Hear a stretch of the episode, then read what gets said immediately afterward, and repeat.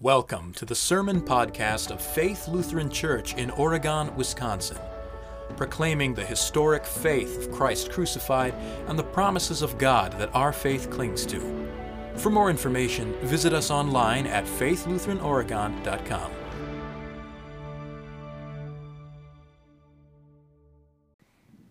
Well, Merry Christmas. I know our days are all messed up, but we're not confused and we're not in denial. It is still Christmas. Um, even though Christmas morning is over, our celebrations are not. They continue for 12 days, and, and actually, the three days immediately following Christmas have their own special celebrations. In fact, they're more birthdays, although of a different sort, they're heavenly birthdays. See, more important than your, your first birthday is your entrance into heaven your heavenly birth, uh, your, your death, which really is the beginning of true life. December 26th was the feast of Stephen, who was uh, the, what the church calls a martyr by will and deed, uh, meaning that he was willing to die for the faith and actually did.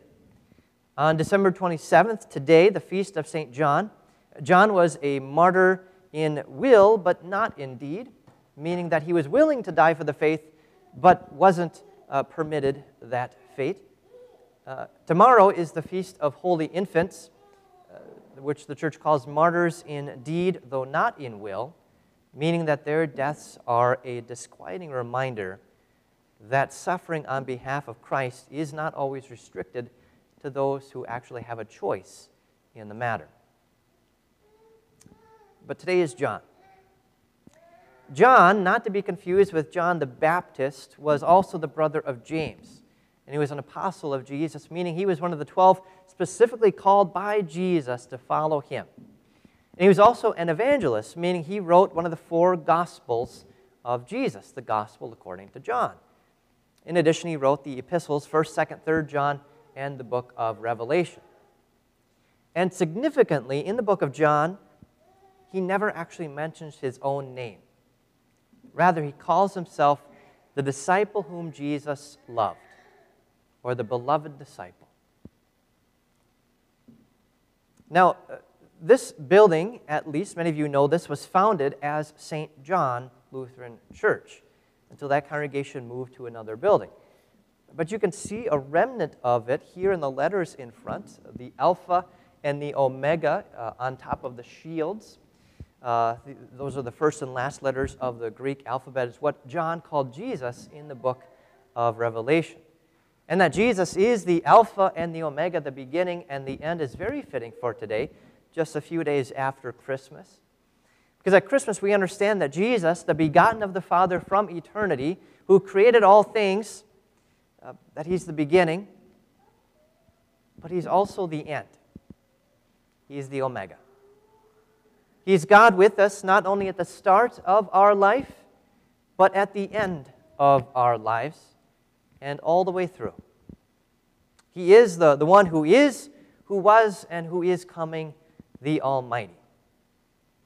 St. John is the chief example of Jesus' continued presence and the source and the end of our lives. It may be helpful to, to get a, a general picture of St. John's life. Now, there's some disagreement among theologians over the exact dates and timelines and things, but I think this is pretty close. When John is called as an apostle, traditionally it's assumed that he was uh, the youngest. It's likely that he, along with St. Andrew, were both disciples of John the Baptist before Jesus called them both to follow him. Three years later, Jesus is crucified, and John is the only one the only disciple who stayed by Jesus' side the entire time and is present at the crucifixion. All the others have fled. Three days later, again being likely the youngest, when Jesus rises from the dead, John makes a big deal in his gospel about how he was uh, apparently in better shape than Peter, and he beat Peter uh, to the empty tomb. This is all in the early 30s AD. Fast forward 60 years. The year is 95 AD. Most, if not all, the disciples, uh, except John, have been martyred or killed for their faith. We know for sure Peter was, because that's what Jesus says in the verse preceding our gospel lesson for today. All the books of the New Testament, except those written by John, have already been written and are being circulated widely. John is exiled to the island of Patmos by the Emperor Domitian, and it's there he receives a revelation from God and writes what we know as the book of Revelation. Then, under Emperor Nerva, John is allowed to return to Ephesus in 96 AD, where he writes 1st, 2nd, and 3rd John to Christians who are scattered and isolated and are terrified because Christians all around them are being killed. And John continued preaching, uh, even as a very old man, but according to tradition, uh, he was so old by this time he could barely see and he couldn't walk. So his, his disciples had to carry him into church and carry him into the pulpit. And two years later, while Trajan is emperor in 98 AD, John writes the Gospel of John and dies of natural causes, old age, the only apostle, as far as we know, to be permitted such a death. This is why the Gospel of John is so different from the rest of the Gospels. It's why John's Christmas story is so different from, from Matthew's or Luke's. The Gospel of John seems to be dependent on the rest of the New Testament. John gives a, a fuller, richer account of, of, Christ that the other, that the other uh, uh, Gospels and, and books, epistles don't. And without even maybe thinking about it, you know this already, uh, because I bet all of you know more verses from the Gospel of John than any other book. For God so loved the world that he gave his only begotten Son. In the beginning was the Word, and the Word was with God, and the Word was God. Jesus said, I am the way, the truth, and the life. Look, the Lamb of God who takes away the sin of the world. Sanctify them by the truth. Your word is truth. And I can go on and on. Why is this? John is writing from the fullness of life and experience. And he's dependent on and trusts the work of his fellow apostles and evangelists. And he builds on what has already been written. And he's free to go deeper into the implications of what all this means and what it means for you. And John himself seems to confirm a lot of this in the last few books of his gospel, which we read today, where Jesus actually gives a prophecy that the disciples misunderstand to mean that, that John would never die. But John himself, uh, having lived a long time, actually ends up correcting them, and he says, Yet Jesus did not say he would not die, but rather, if I want him to remain until I come, what is that to you? And this teaches us two things. First, it teaches us that Christ will return at the right time for each one of us. If you're going to die, you're going to die. Whether it be by COVID, martyrdom, or getting hit by a bus. So be safe. Don't, don't step in front of a bus. Don't go licking doorknobs. But don't worry about your death. Christ will return.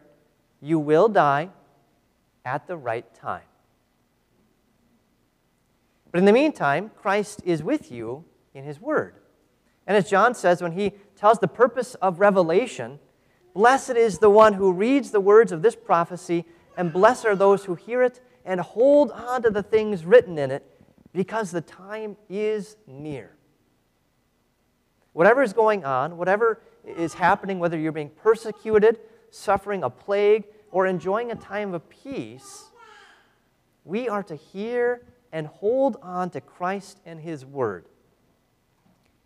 To put it figuratively, we are to lean against Jesus, lean on the breast of Jesus, as John did. Second, what John records about Jesus saying, If I want him to remain, what is that to you? It teaches us that we are not to compare ourselves to others. You know, our, our mothers taught us this, but, but sometimes we need a reminder. The point is, that no one is spared from hardship. Crosses are custom made. We are always tempted to, to look at others and, and see that, that they have it easy and we have it hard. This is what Peter and the disciples were doing. Jesus had told Peter that he would be tortured and killed for his faith. And then Peter looks at John and says, Lord, what about him? Uh, why doesn't he get tortured and killed? Uh, why me? Is it because you love him more than me? And we feel this way too, all the time. But this is a, childish way of thinking, and we need to repent and resist when we feel this way. Just because I suffer doesn't mean uh, I should wish, wish, wish suffering on someone else. And in fact, everyone is suffering. We shouldn't think someone is not suffering.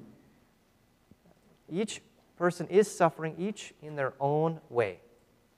John's suffering is unique to John and uniquely painful for John.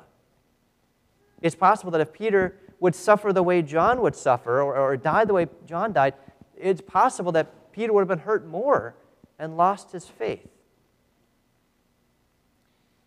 Both Peter and John suffer in the way that is right for them and by God's working is good for them uniquely.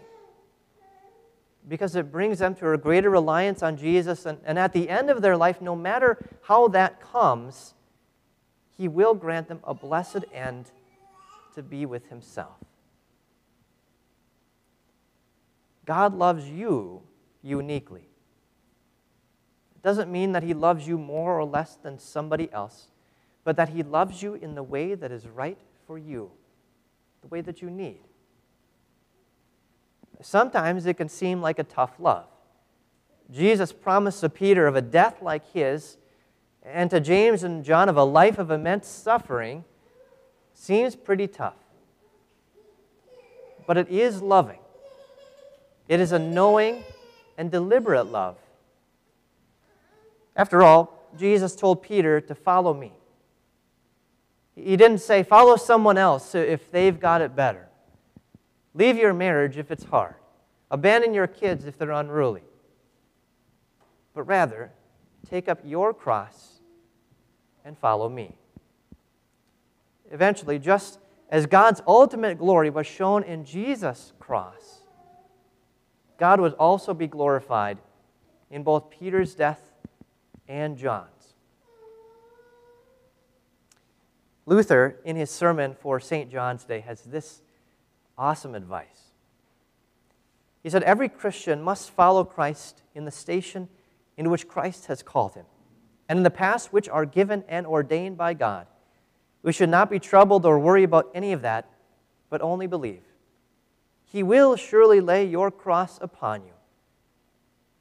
Do not worry as to what sort of cross it will be, whether it be like Peter's or John's. Leave that for him. Let him worry about it for you. Crosses are never easy. Remember that even Jesus, as true man, prayed for an end to his suffering. With his bloody sweat, he prayed for another way that if it were possible, the Father would take his suffering and death away from him. So we learn to pray too. We pray for an end to the pandemic.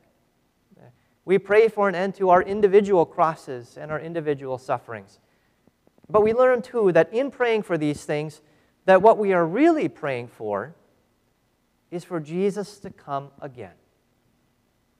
And at the end of our lives, whether we live a, long time or not, that God would give us a blessed end and take us to be with Himself, who is the beginning and the end.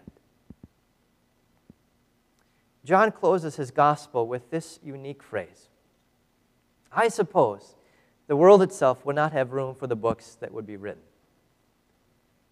This is the only time that John refers to himself in the first person. Every other time, uh, John had, had, had, had said, uh, that he was the disciple whom Jesus loved, even as he was permitted by Jesus to, to suffer and bear his crosses. John consistently uses the, the, the phrase, the disciple whom Jesus loved. It, it's very humble. But here you can imagine John as an old man uh, saying that he has finally learned or, or is learning that, that maybe the Lord actually does know what he is doing. Even with all the hardship he has seen, even being prisoner on an island, even suffering at the hands of, multiple unjust emperors, even with all of his friends being martyred for their faith, yet he can do nothing but praise God. And he said just a bit earlier that this was the purpose of him writing the Gospel of John. But these are written that you may believe that Jesus is the Christ, the Son of God, and that by believing you may have life in his name. Take it from John, who had a pretty full life. There's a truer life in Jesus.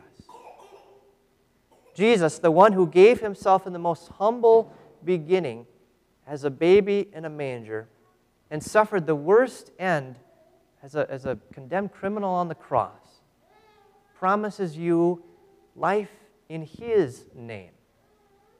This life is not yours by what you do. This life is not yours because of your experiences. It is not yours because of your age. It is not yours because of how much or little God has given you to suffer. It's not yours because you've been able to make a name for yourself in this life. Rather, because like John, Jesus has brought you into his name and into his life. By water and the word, no matter what you experience, you can call yourself the disciple whom Jesus loved. Merry Christmas. In Jesus' name, amen.